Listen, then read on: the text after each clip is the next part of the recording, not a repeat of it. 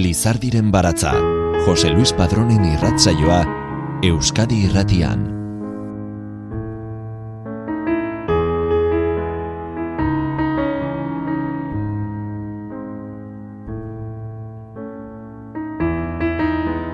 Gabon guztioi, ongi etorri Lizardiren baratzaren irrasaio berri honetara.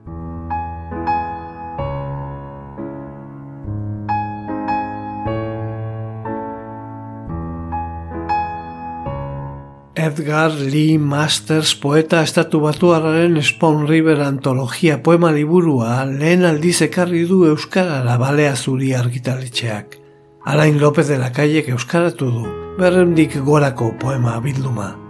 Jendaurrean joan den apirilean orkestu zuten Koldo Michelena kulturunea kantolatutako poetika zikloaren testu inguruan. Aritz gorrotxategi idazle eta editoreak gidatu zuen elkarrizketa solasaldia, eta liburua zitzulpen lanaz eta beste hainbat eh, gaiata zitz egin zuen e, Alain López de la Caillerekin. Bigarren tartean poema batzuk ere irakurri zituzten Markel Pérez Etxarri musikeneko ikasle eta perkusionistaren musikak lagunduta. Topaketa horretako ahotsak eta soinuak gustora entzun genituen. Gaurko irrasaioan, zuek ere baduzue aukera.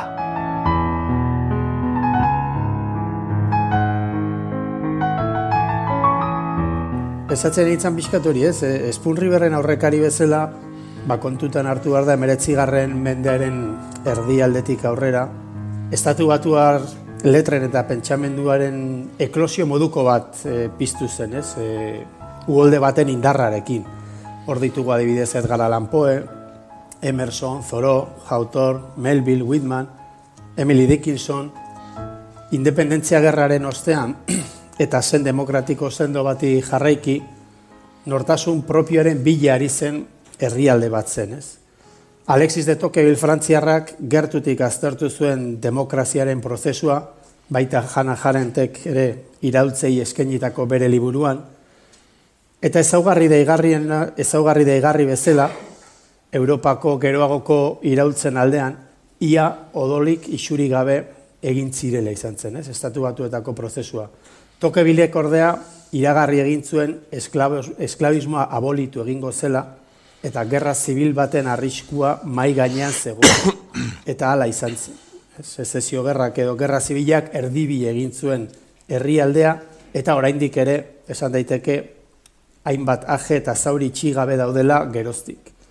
Emeretzi eta hogei garren mendearen artean, Mark Twain, Henry James edo eta Ambrose Beer bezalako idazleak nabarmendu ziren, apurru bat geroagokoa da oso gazte hiltzen Stephen Crane, Gerra Zibilari buruzko liburu gogoan garri bat idatzi zuena, ausardiaren ikur gorria, orain gutxi eskaini dio idazle horri novela mardul bat Paul Austerrek, hogei garren mendean sartuta, errealismoa eta naturalismoa izan ziren nagusi, baita sozialismorako eta xalaketarako joera zuten kontakizunak ere, ez dezagunaztu Jack London bezalako norbait, eta ondotik etorri ziren John Dos Passos, Hemingway, Faulkner, Scott Fitzgeralden garai distiratsua, baina horiek baino lehen idazle mordoska batek bere bidea egin zuen.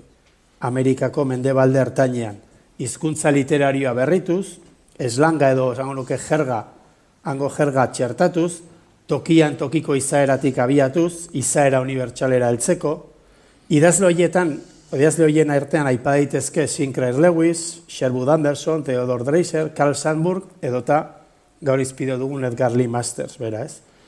Ekialdeko kostan, ba, Henry James aipatuetan bezala, Edith Wharton edo Willa Carter aipa daitezke, Robert Frost, William Carlos Williams, eta bar. Mila bat zirun damabostean kaleratu zuen Spoon River antologia Mastersek, bere alako arrakastarekin, bestseller fenomenoa izena ere eman izan zaio, asko zordio antologia palatinoari eta danteren komedia jainkotarrari, izan ere hildakoen ahotsez osatua dago, hilobi epigrafez, alegiazko herri bateko biztanleen ahotsak bildu zituen Lee Mastersek, hil ostean beren bizitzen berri emate.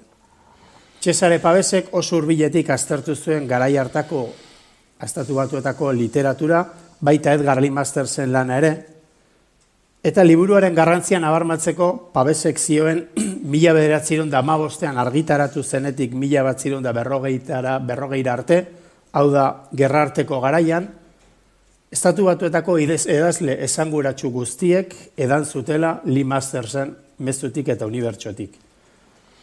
Eta galdetegiari hasiera emateko, ba, estatu batuetako ipungile ezagun baten izenburua parafraseatuz, galdetu nahi nizun alain, zertaz ari gara Edgar Lee Mastersen Spoon River antologiaz ari garene. Bueno, arratsaldeon guztioi. Ba, nik esango nuke oso liburu berezi bat buruz ari garela. E, rara abiz bat e, izan zen. Bai estatu batu bat literaturaren historian, bai Mastersen biografian ere, mm, liburu hau egin zuelako eta gero etzuelako lortu liburu hontan e, bai, lortu zuen maila edo edo esangura eta Europan izan zuen e, harrera nere oso oso berezia izan zen, ze bereziki Italian, baizuk esan duzu bezala Pabes eta Fernanda Pibaronen eskutik, harrera oso, oso beroa izan zuen eta oso liburu garrantzitsua da. Gaztelaniaz ere azken aldi honetan eh, hainbat edizio izan ditu, eta orduan liburu beti horre egon den liburu bat da nola bait, ezta? Eta laburtzaldera esan, esan genezake Espunribar antologia katarsi bat dela. Liburu honetan e, Mastersek bere, bere gatazka personal, individualak eta kolektiboak e, isuri zitun, eta ordura arte oso ohikoa etzen modu, modu batean. Eta baita ere, estatu batuetako historia eta gainbera moralari beak esaten zion bezala, horrek ere egiten zion kezka sakonari buruzko liburua da. Gaina alderdi pertsonal eta kolektibo hori uztartu zituen, eta lortu zuen bere iragan gatazkatsu horrekiko nolabaiteko adiskidetze bat, e, hildakoei, herriko hildakoei hitza emanaz. Eta hori da, esan ganezake bere originaltasun nagusia. Hildakoen ahotsek arilkatzen dutela herriaren memoriaren mataza hori, ezta? Bizitzan ahotsa ukatu zitzaienak eta jauntxo eta boteretsuak maila berean jartzen ditu. Herriaren historia narratzerakoan edo.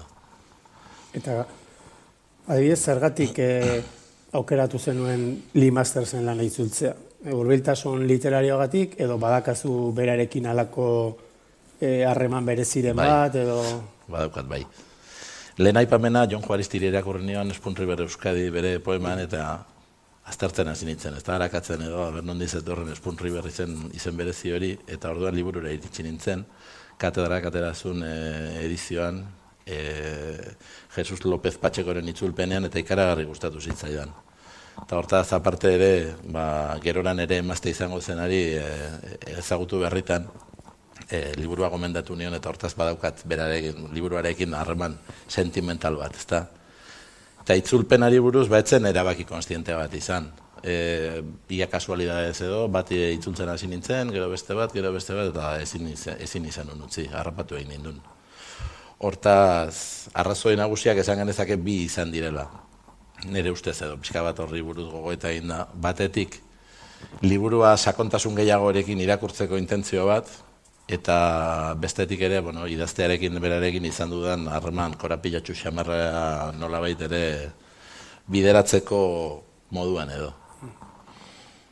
Bueno, Garli Master Kansasen jaio zen, bila zortzirun da irugaita sortzian, Illinoisen finkatu zen gaztetan, argindar konpainia batean kobratzaile bezala aritu zen lanean, gero abokatu bulego batean sartu zen, mm. prestatzen ari nintzela konturatu nintzen, ba, itzulitako poeta abokatua zela, itzultzaile abokatua, eta kasu honetan aurkezlea ere, ba, abokatua edo, abokatu ikasketak egin dakoa, beraz, bueno, gremioko, gremiokoak elkartu gara horremen. Abokatu jaurdun zuen e, aurrerantzean, baina Espunri Berra antologiari esker, abokatutza utzi zuen idazteari lotzeko. Hala ere, esan dezun bezala, ez zuen inoiz berdin du, ez? Liburu horren arrakasta, naiz badituen liburu esanguratxo batzuk, Ari buruzko datu biografiko bereziriko deigarririk aipatzerik bai, atentzioa ematen dizun zerbait ola bere biografian. Bai, beti, beti esan izan hori da, eta, eta egia da, bere kasuan bizitza eta obra erabat ustarturik daudera, erabat lotuta daude, ezin dira, ezin dira banatu. Eta gainera, liburu bat trantzen moduko batean idatzi zuen. e, Chicagora behin ama bisitan joan zitzaion, beraia Chicago bizi zenean, eta herriko kontu ez eta kontu zaharrez hitz egiten ari zirela, etxera bueltatu eta muñoa idatzi zuen, liburuko lehen poema, eta gainantzeko guztiak etorri zitzaizkion e, uolde, uolde moduan. Pentsatu behar dugu, berak herriarekin zuen harremana etzela oso na, korapilatxua zen, eta ospain zuen alizan zuen bezain laster, eta familiarekin ere bazuen harreman gatazkatsu bat, aita asko maite zuen, ama ez horren beste, eta biek zuten jatorri diferentea. Eta aitaren familia egoaldetik zetorren, eta amaren familia ifarraldetik. Eta orduan bet, berak beti izan zuen gehiago tradizio, sentitzen zuen biziki tradizioien talka moduko bat, ezta? Egoaldeko bizipoza eta ifarraldeko kalbinismoa esaten zion hori. Eta horrek kontrasan izugarriak sortzen zizkion, ze naiz eta progresista izan egualdeko horrek eta egualdeko konservadurismoa eta e, are erreakzionarismo horrek sortzen zizkion e, kontraesanak, ez da, esklabotza eta besteak beste. Orduan, azken fina, liburua izan zen berarentzat, beren hortasun banatu edo horri osotasun harmoniko bat emateko e, bide bat, eta horrela ere irakurri dezakegu liburua. Litmaster baino lehenago, ez, pixka bat estatu batuetako poesiaren tradizioa jotzen badugu, ba, behar bada Europarekin duen ezberdintasun nagusien etapa bat, Europan, nuke, tradizio, ahots eta korronte asko egon direla, baina estatu batuetan, ez, gehienetan aipatzen da, ez, badagola idazle bat, ez, e, erraldoi baten gisa agertzen dena, ez, Walt Whitman, ez, e, zer jaso zuen Lee Mastersek arengandik, ez? Eta zertan urrundu zen, alako horik esaterik badago, bardoarengatik, ez? Zena, ez zer jaso zuen, ez, nolai, tradizioain markatuta dagoen tradizio horretatik, eta berean nun hartu zuen distantzia, ez? Whitmanen ere gina ezin beste, ba, e, estatu bat dutako literaturan. Azkenean, e, beti dago hor. Bai. Orduan, e, eragina izugarria izan zen. Eta estetikoki baino nik uste e, zegoetela harreman ideologiko bat. E, azkenean zeukaten estatu batuar ame, demokraziarekiko grina berbera eta iraultzatik jaiotako errepublikaren xede historikoan edo sinisten zuten. Osa, ba, pentsatzen zuten bazu e, helburu bat e, munduaren historioan Amerikako demokrazia jaio berri horrek. Gertatzen dena da, e, Whitmanek demokrazia hori epopeia moduan e, errepresentatu zuela, bere liburuan epopeia bat dela, bere liburua epopeia bat dela esan dezakegu, eta master saldiz antiepika bat izango litzateke. Azken finean, e, amets horren, Amerikako demokrazia horren ifrentzua edo eldarnioa izan zitekena. Ez da, azkenean, ba, porrota, frustrazioa eta herri txiki horretako arazo guztiak eta korapilo guztiak botatzen ditulako. Orduan, e, Whitmanen laudorio eta kantu zena, e, master zen ba, hileta, hileta da. E, Errepublika Zarra horren gainbera industrializazioaren edapen gera ezin horretan. Azken finan esango genduke Masters ere Amerikar Pastoralaren defendatzailea izan zela, baina Ba, bueno, eh, Jeffersonen jarraitzailea zen. Baina ideal hori desagertu zioala konturatu zen eta hortaz oso konstiente zen eta liburuan hori ikusten dugu, ezta? E, horrek sortzen zion ezin egona. Lehen aipatu dugu, liburuen erreferente nagusien artean antologia palatina eta Danteren jaikozko komedia daudela. Sumatu duzu ez gain bestelako eraginik liburuan, beste iturriren batetik edan zuen Lee Mastersek, zerreman izan zuen adibidez garaiko idazlekin eta Chicagoko berbizkundea bezala ezagutzen den literatur korrontearen kideekin, ulertu aldaiteke Spoon River antologia harreman hoiek izandako eraginik gabe? Oso ezberdina izango zen liburua? Bai, nik uste baiet. E, beak kultura oparoa zuen, asko irakurritako gizona zen, eta autore kutxunen aipuak liburuan ere daude. Ba, Shelley bereziki, e, Byron, Goethe, eta poe, gehien bat poeta romantikoak asko gustatzen zizkion.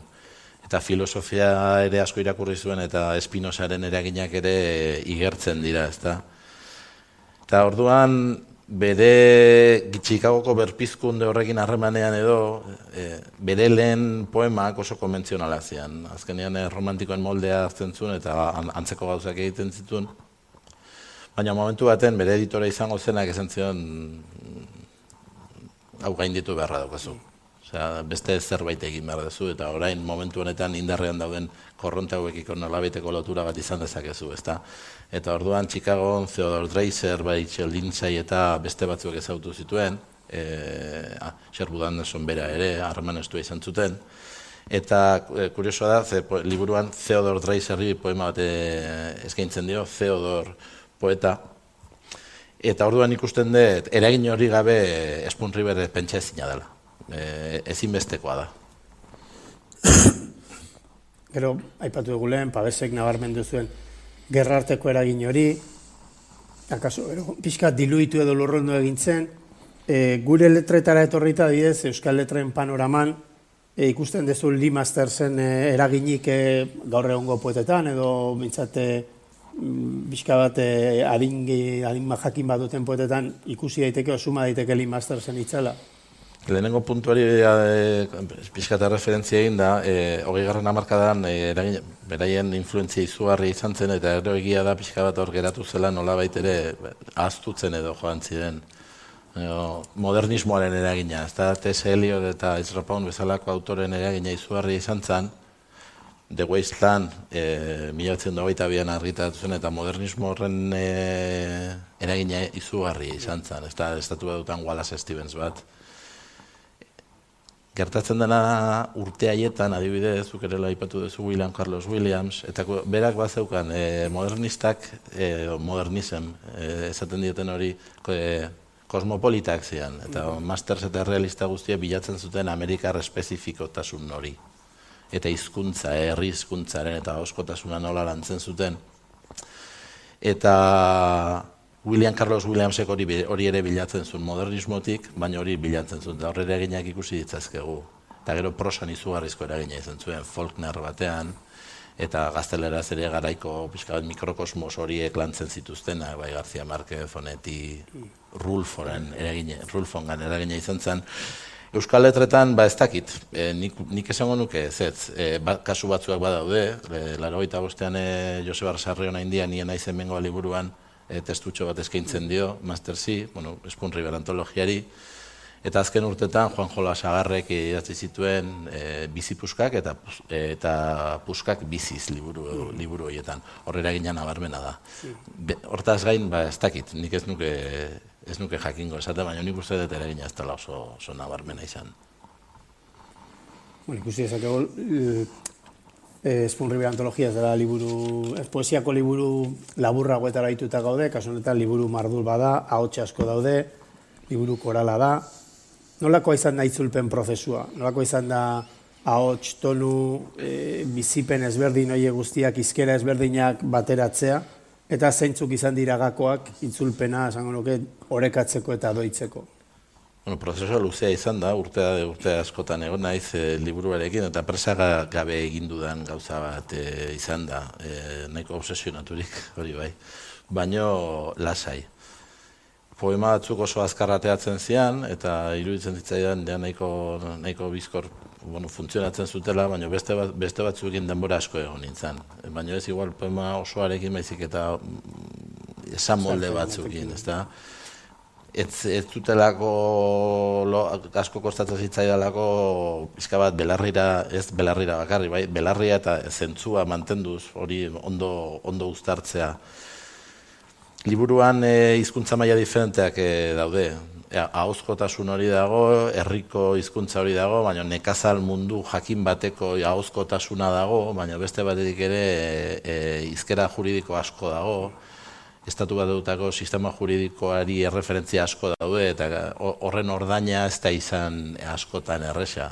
Ze nola ere gure, gure kontestu kulturalean, edo behintzat gure sistema juridikoan horren ordaina bilatzea, bueno, e, esfuertzo bat ezigitzen du, ezta? Eta ulergarria izan da din, ez dezazun jarri behar e, gero notatxo bat bai. hori ulertu izateko. Orduan, baina, bueno, e, lizentziak hartu ditut aliketa gutxienak, ezta? E, obsesioa beti izan da musika eta erritmoa mantentzea, ze berso librea da, ez dauka neurririk, baino e, poemek badute e, ritmo jakin bat eta badute musikaltasun bat eta musikaltasun hori mantentzea obsesioa izan da.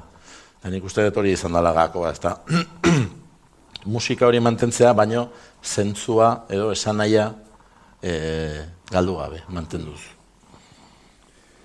Handu lertxun diren otopete berriak azpi izenburu bat zuen, hilean bizian bezala, Be maila goiagotan etorri zait burura Spoon River antologia irakurtzerakoan, zehari dira zure ustez reklamatzen hildakoiek. E, entzunak izatea, biziri jarraitzea, errukia, zerk batzen ditu haien hautsa.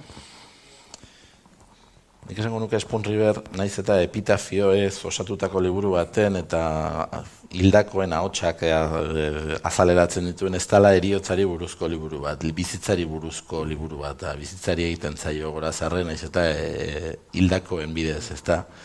E, naiz eta bizitza miseriaz eta oinazez beteri dagoela ondo jakin arren eta saminez konstiente izan arren. E, hildakoen asmoak, banik esango nuke oro, diela iztun horien ahotsak bezain orotarikoak, denetati, denetati dago. E, bizitzan ahotsa ukatu za, zaien pertsona hori daude, herri, eta pertsona horiek herriak entzutea nahi dute, ezta? Bereiek bizitzan ezin, esan ezin izan zutena entzutea, bizitzan arrakasta eta botera izan zutenak nahi dutena da beraiek ezaztea eta herriaren memorian mantentzea, konturatzen direlako beraiek ere aztu egingo ditugula, ezta? Eta gehien bat esango nuke aurkitzen ditugula nolabiteko aholkuak baino ohartarazpenak, ezta zuek bizidunok ez dakizue bizitzaren korronten norakoa, ezta zerta dizue kontu zibili zaitezte ze azkenian hau. Eta hori hori eta azken finean ba bereien bizitzan eskutuan mantendu zituzten sekretu eta eta benetako beren beraien benetako izaera azaleratzea edo izango litzateke. Baino, esan beharra dago eta gaur garrantzitsua da azken fian ahotsu guzti horiek denak masters bera direla. E, bere heteronimoak edo izango liratek, ez da, bere gatazka personal hoien nolabaiteko atal batzuk edo zati batzuk pertsona bakoitzak e, errepresentatzen ditu, eta orduan liburu horren osotasuna izango litzateke bere gatazka horiek gainditzeko prozesuaren errepresentazio bat edo. Ba, Otsoiek gainera, oroar ez dira revelatzen.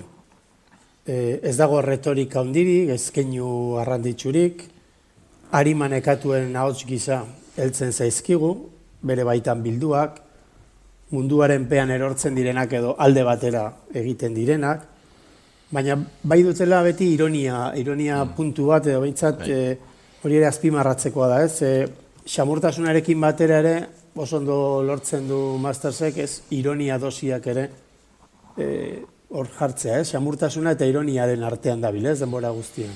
Bai, ja, jasangarria ere izan da din, dena ez, ez da din izan nola baiteko hileta bat, ez da. Eta iztunek, e, iztunei, e, pertsona horien liburuko pertsonei iztunak esaten zaia askotan, ezta? Eta ezinbestoko onartzen dute, e, etxipen, etxipen ez edo onartzen dute, bai ez beti, baina bai gehienetan, beren bizitza eta baita, baita eriotza ere. Eta ironia garrantzitsua da, baina nik esango nuke gehien bat samurtasuna dela nagusi. Gehien bat, e, boteretsu, boteretsu eta jauntxoekiko moral e, juzko moral zorrotzak beraientzat gordetzen ditu, baina herriko herri xearekiko xamurtasun izugarria, ez da, tabuak lantzen ditu, eta garai hartan, e, pentsa ezina zena, ba, dibortzioa hitz egitea, adulterioa hitz egitea, homoseksualidadea hitz egitea, e, abortoak daude, eta horri buruz hitz egiten da, baina ez ditu, ez ditu, ez ditu juzgatzen, e, besarkatu egiten ditu, ezta? Boteretsuekin bai, botere, boteretsuekin erabateko zorrostasuna da berea. Baina nik uste dut, xamurtasun hori dela benetan e, garrantzitsuena. Eta itzulitako poemen artean, sola saldiari amaiera emateko, balda bereziki unkigarria egin zaizun poemarik, e, zuri berezia zuzendua zegoen hautsen bat edo besteak baino gehiago unkitu zaituenik? Bai, asko dira, baina, bueno, esango nuke adibet, George Gray eta Walter Johnson en epitafioak dira, benetan niretzat oso unkigarria, eta, bueno, orain irakurriko ditut zuen guztiontzat.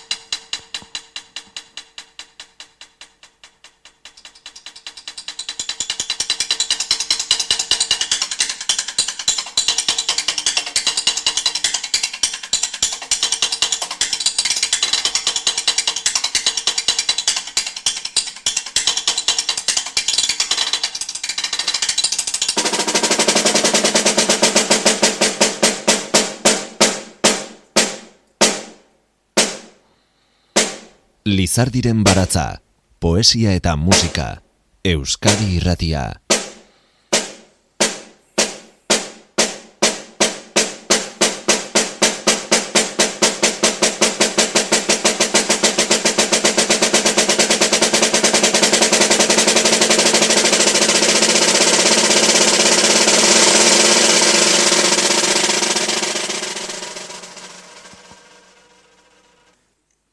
Hasteko irakurriko dute liburuko lehen, lehen poema. Muñoa, izena. Non dira Elmer, Herman, Bert, Tom eta Charlie. Non dira bihotzeroria, besoindartsua, paliazoa, edalea, liskarzalea. Denak lo daude, denak muñoan. Bat sukarrak jota zendu zen, bat meategian erreta. Bat liskar erdian jota hiltzuten, bat kartzelan geratu zitzaigun betiko, bat zubi batetik erorita, emazte eta seme alabentzako lanean. Denak lo daude, denak muñoan lo eta lo, muñoan lo. Non dira Ella, Kate, Mag, Lizzie eta Edith. Non dira bioz bera, xaloa, bullosoa, handiustea, doatxua. Denak lo daude, denak muñoan.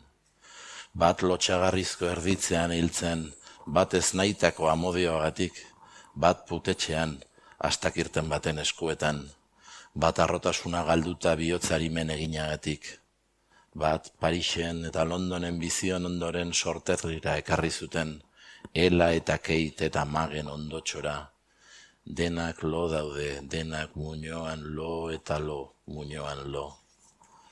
Non dira osaba Isaac eta Izeba Emili, eta Tony Kincaid xaharra eta Sebini Houghton eta Walker alkatea iraultza garaiko gizon agurgarriekin hitz egin zuena. Denak lo daude, denak muñoan. Gudan hildako semeak ekarri zizkieten eta bizitzak zapuztutako alabak. Haien eskamutilak aita zurtz, negarrez. Denak lo daude, denak muñoan lo eta lo, muñoan lo nonda jon sarrabitari xarra, bizitza jokoan jarri zuen alarogeita urtez, paparra biztan bisutxari erronka joka, zurrutean, sesioan, inoiz pentsatzeke emazte edo familian, ez da urre maitasun edo zeruan. Ona hemen, hitz eta pitz aspaldiko parrandez, Clarice Groveko garaibateko zaldi lasterketez, Abe Lincolnek aspaldi, Springfielden esan zuenaz.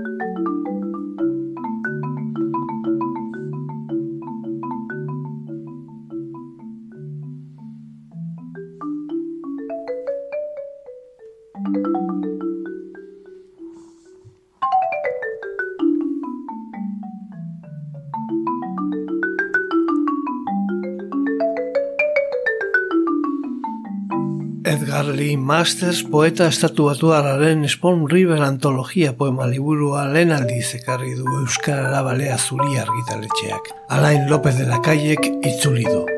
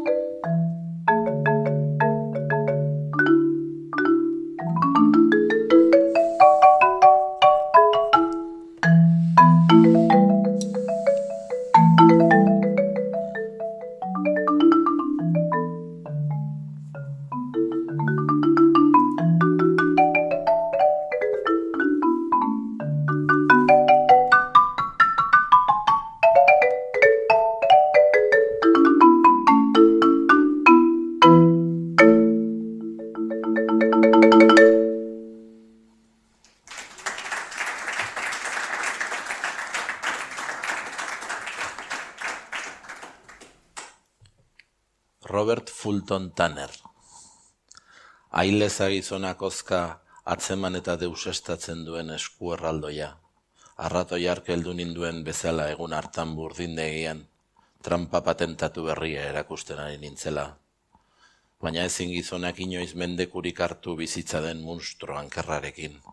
Gelan sartzen zara, horixe da jaiotzea, eta bizi beharra duzu, etxigabeekin, horra, biztan da gutizia duzuna muzkia, emaztetzat nahi duzun emakume diruduna, ospea, goin maila edo boterea. Baina asko dago egiteke, gauza asko mende hartzeke, oi amuzkia estaltzen duten burdina eriak, sartu zara azkenik, baina pausoak entzun dituzu, bizitza, munstroa, gelan sartu da, zaintzegoen eta malguki hotxa entzun du, zu nola gazta goxoari ozka ikustera, eta suzko begiak zugan hiltzatzera, imintzio eta algara, iseka eta madarikazio, trampa alderik alde korritzen duzula, zure zori gaitzaz mendekatzen den arte.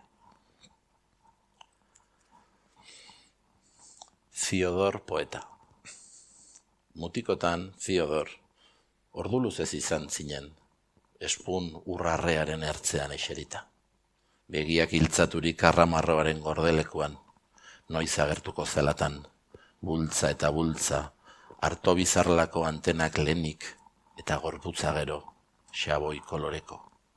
Arribitsi beltzezko begie ederreztatua, eta trantzean sartzen zinen, pentsakor, zeure artean galdezka zertzekien zertzuen desio zertarako bizi zen. Ostera, zeure begirada gizon emakumeen pausatu zen norbere patuaren zuloan eskutatzen zirenak hiri erraldoietan, haien arimek noiz egingo azalera, ikusgai zedin hartara nola bizi ziren eta zertarako, eta zergatik tematzen ziren arrastaka, urreskaseko bide ondartsuan, uda hilbeeran.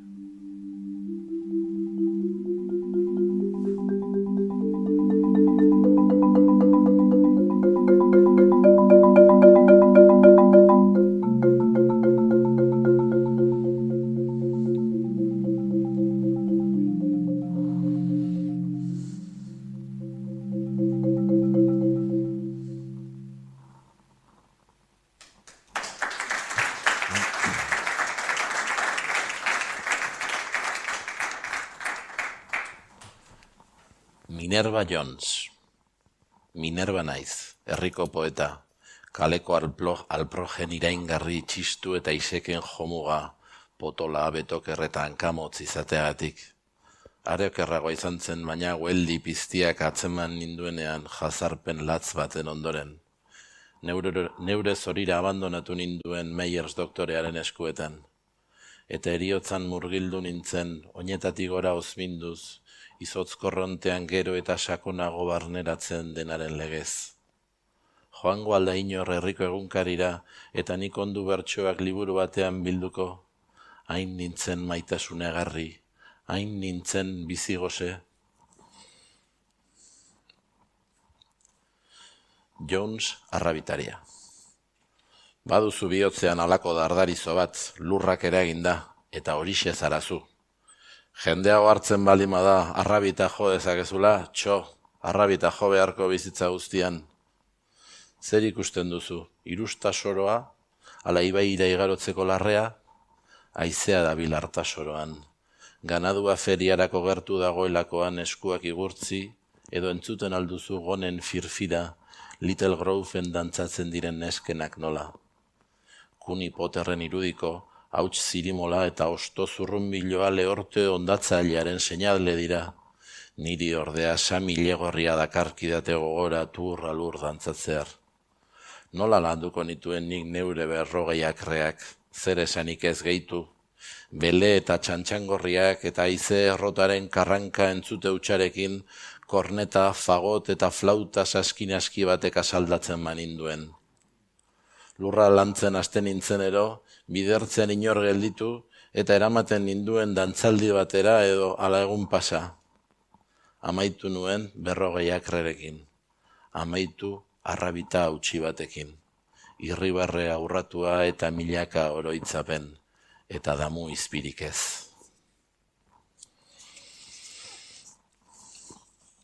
George Gray Aztertu du sarri niretzat garabatu zen marmola oialak bildutako txalupa, kaian inguratua. Ez du benetan nire elmuga irudikatzen, nire bizitza baizik. Eskaini baitzitzaidan maitasuna, baina desen gainoak atzera gota.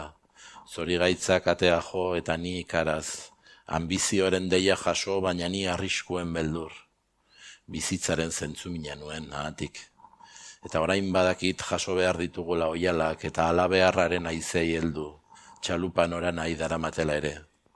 Norbere bizitzari zentzu emateak ekar lezake eromena, baina zentzuri gabeko bizitza ezin egona eta desio lausoaren tormentua da. Itxasoratu irrikan den txalupa eta bere beldur.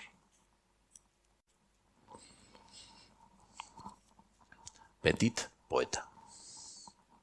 Zorro idorrean aziak tikitak somorroak liskarrean nola. Jambo entzun gaitzak, brisara garbiak zuzpertzen ditu, baina pinuak sinfonia bihurtzen. Zortziko unaikanta rondel rondoak, baladak ibaika betiko leloari eutxiz, galdu dira iazko elur eta arrosak. Eta zer da maitasuna zimeltzen den arrosa ezpada. Herrian bizitzaren osotasuna dut ikusmiran, tragedia, komedia, adorea eta egia, kemena, irmotasuna, eroitasuna, frakasoa, oro eungai eta zelako diseinuaz. Baso alde, zelai, erreka eta ibaiak, bizitza guztian niretzat ikusezin. Zortziko unaikanta, rondel rondoak, zorro idorrean naziak, tikitaka, tikitaka, tikitaka, tikitaka. Jambo hain xumeak, Homero eta Whitman pinudian marruka diren artean.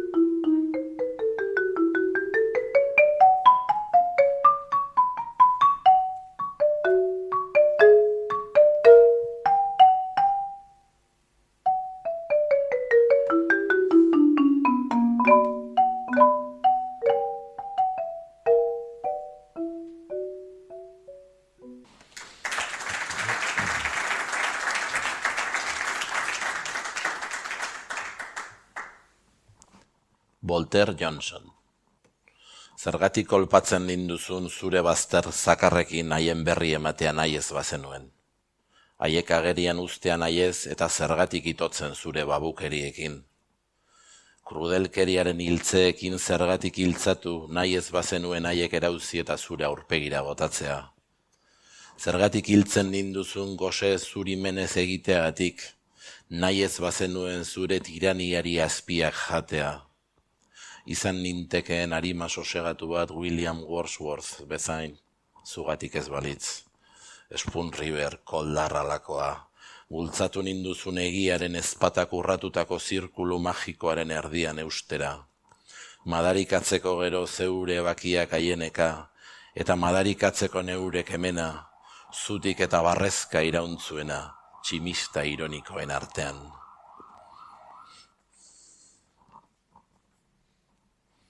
Jonathan Houghton Orbelearen karranka eta birigarroaren kantu zalantzatia.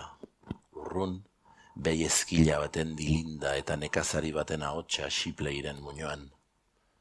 Bare dago baratzea zaraindiko basoa, udabeteko nagitasunean bare, eta badoa gurdi errepidean trikitraka, hartoz gainezka, aterburira bidean. Agure bat zuaizpean dago lokuluskan, gurutzatzen du atxo batek errepidea, baratzetik dator saskibete masusta. Mutiko bat belazean datza, agurearen anketatik hurbil, odeien bideari beso. Eta biltzen du biltzen zerbaiten grinak, zer den ez daki baina. Gizontzea, bizitza, mundu ez ezaguna. Hogeita marrurteren bueltan, itzuli da mutikoa bizitzak jota, eta aurkitu du baratzea galdurik, eta basorik ez dagoela, eta etxea besteren eskuetan, eta errepidea ibilgailuen hautsez beteta, eta berak muñoa nahi.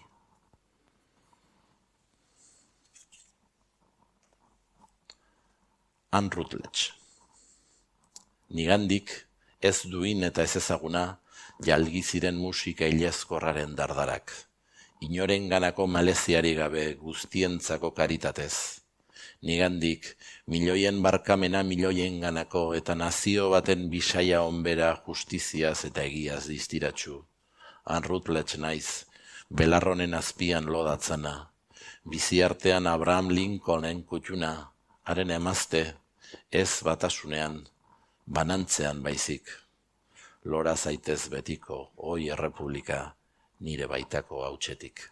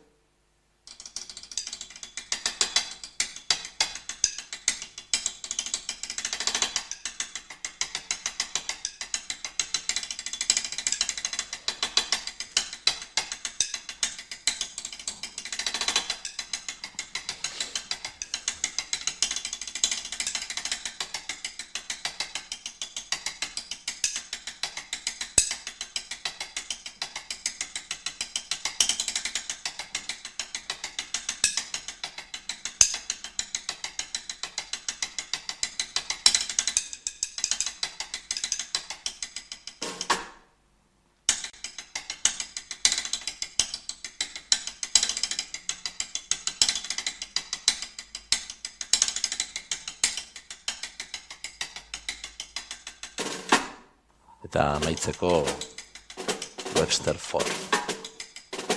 Oroitzen, oi delfosko Apolo, iluna barrura ibai hartzean, Miki Magruk oiu egin zuenean begira mamua, eta nik delfosko Apolo da.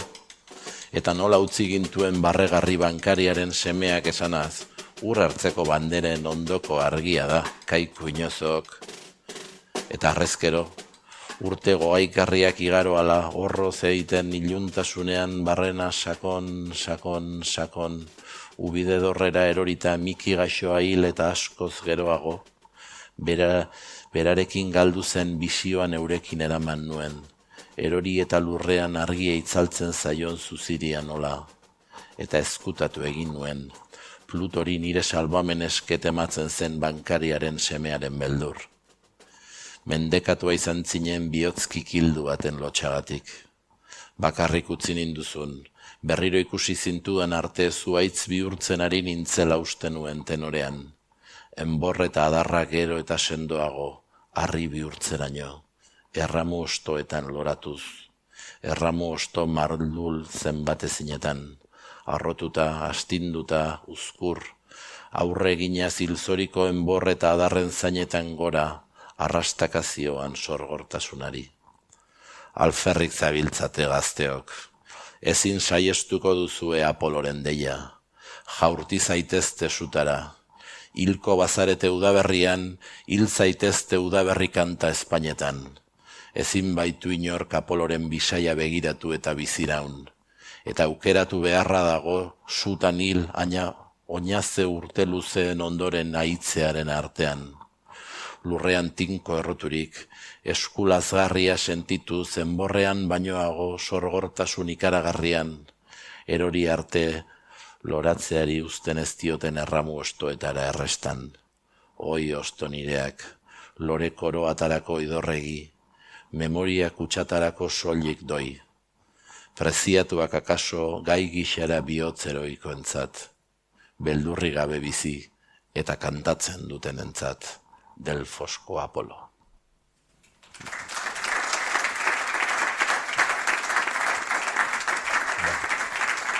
Alain López de la calle Kitzuli du Spawn River antologia, Edgar Lee Master egile amerikarraren olerki bilduma arrakastatxua. Osorik ekarri du lehen aldiz Euskal Herriko plazara balea zuri argitaletxeak. Liburuaz solasean entzun ditugu Aritz Gorrotxategi editorea eta Alain López de la Calle itzultzailea poema batzuk irakurtzen ere bai, Markel Pérez etxarriren musikak lagunduta. Koldo Michelena kulturuneak antolatutako emanaldia izan da, poetika zikloaren testu inguruan. Mi esker zuen arretagatik, datorren asterarte. A young cowboy named Billy Joe grew restless on the farm. A boy filled with wanderlust who really meant no harm. He changed his clothes and shined his boots and combed his dark hair down. And his mother cried as he walked out. Don't take your guns to town, son. Leave your guns at home, Bill. Don't take your guns to town. Lizardiren baratza, Euskadi irratian. José Luis Padrón. He laughed and kissed his mom and said, You're Billy Joe's a man. I can shoot as quick and straight as anybody can. But I wouldn't shoot without a cause, I'd gun nobody down. But she cried again as he rode away. Don't take your guns to town, son. Leave your guns at home, Bill. Don't take your guns to town. He sang a song as on he rode, his guns hung at his hips. He rode into a cattle town, a smile upon his lips. He stopped and walked into a bar and laid his money down, and his mother's words echoed again. Don't take your guns to town, son. Leave your guns at home, Bill. Don't take your guns to town. Drank his first strong liquor then to calm his shaking hand. He tried to tell himself at last he had become a man. But a dusty cowpoke at his side began to laugh him down. And he heard again his mother's words Don't take your guns to town, son. Leave your guns at home, Bill. Don't take your guns to town. Filled with rage, then Billy Joe reached for his gun to draw. But the stranger drew his gun and fired before he even saw As Billy Joe fell to the floor, the crowd all gathered round, and they wondered at his final words. Don't take your guns to town, son. Leave your guns at home, Bill. Don't take your guns to town.